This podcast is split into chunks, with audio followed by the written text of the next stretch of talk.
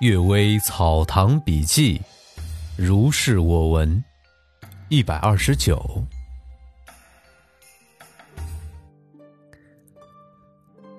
萧客好古。平民于萧客说，有个士人住宿在会稽山中，夜里听到隔着溪涧有讲论诵读的声音。侧着耳朵仔细倾听，似乎都是古人所解释古书的字和意。第二天，他越过西涧寻找访求，杳然没有踪迹。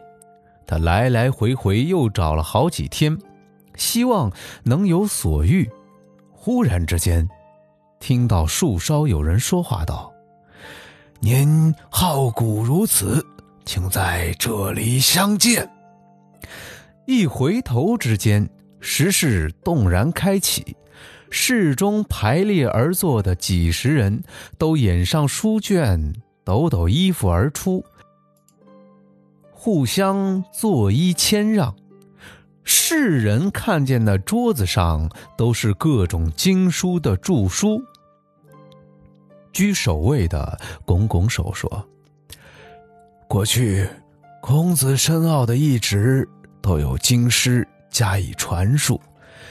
虽然旧本还在，礼乐教化、典章制度没有丧失，而新说不断的出来，好古的稀少，先生恐怕长久下去渐渐断绝。于是搜罗鬼路，征召幽灵。凡是历代通晓古今、学识渊博的儒者，精魄还在的，聚集到这里，考证遗文，依次序转入轮回，降生于人世，希望相研进修古学，延续杏坛一线的传统。您可记住所见所闻，告知于同志，知道孔孟所依靠的在这里。不在那里。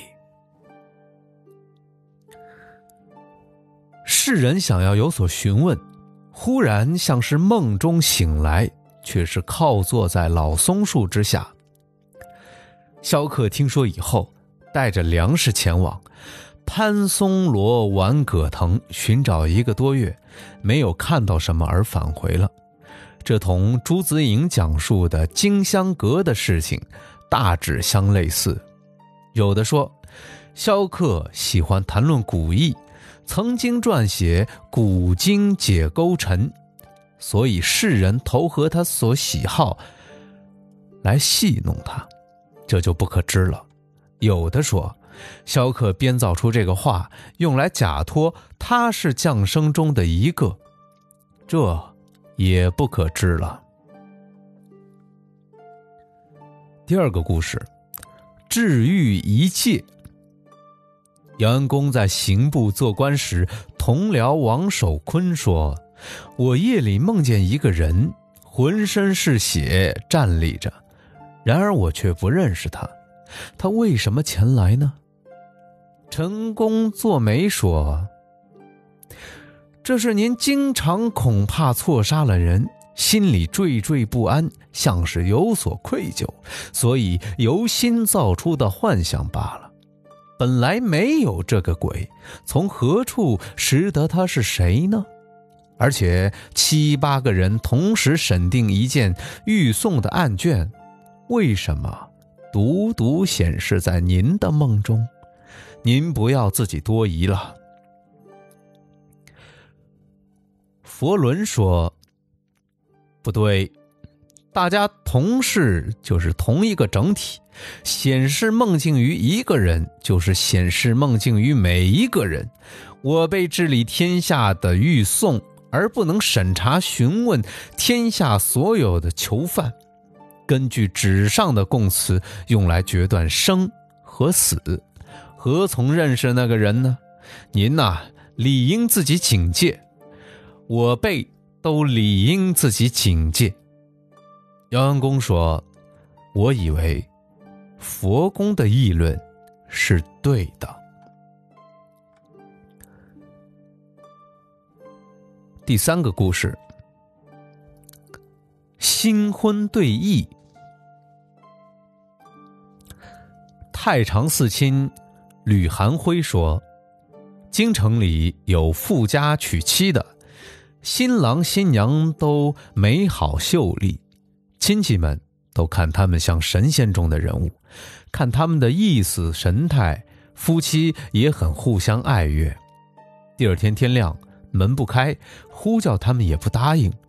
众人在窗纸上捅一个洞向里探看，则是两人左右相对上了吊，看他们的被子已经同床合欢了。婢女仆妇都说，昨天晚上已经卸了妆，为什么又穿着齐整的服饰而死呢？奇怪呀，这个案件。即使虞舜时的司法官高陶也不能审查的了。第四个故事，李旭、宋某。乡里小吏宋某就是所谓东乡太岁的，爱邻居小童的秀丽，千方百计引诱他侠玩，被小童的父亲所察觉。逼迫小童自己上吊，这件事情很隐秘，竟然没有人知道。一天晚上，这个宋某睡梦里被拘捕到了阴司，说是被小童所告发。宋某申辩说：“本来出于相怜爱，没有相害的意思，死是由于你的父亲，实在是出乎意料之外。”小童说。你不相诱，我怎会任受奸污？我不受淫污，怎么会死？追究灾祸的根本，不是你，又是谁呢？宋某又申辩说：引诱虽然有我，顺从则是有你呀。回过眼波一笑，投身相亲近的是谁呢？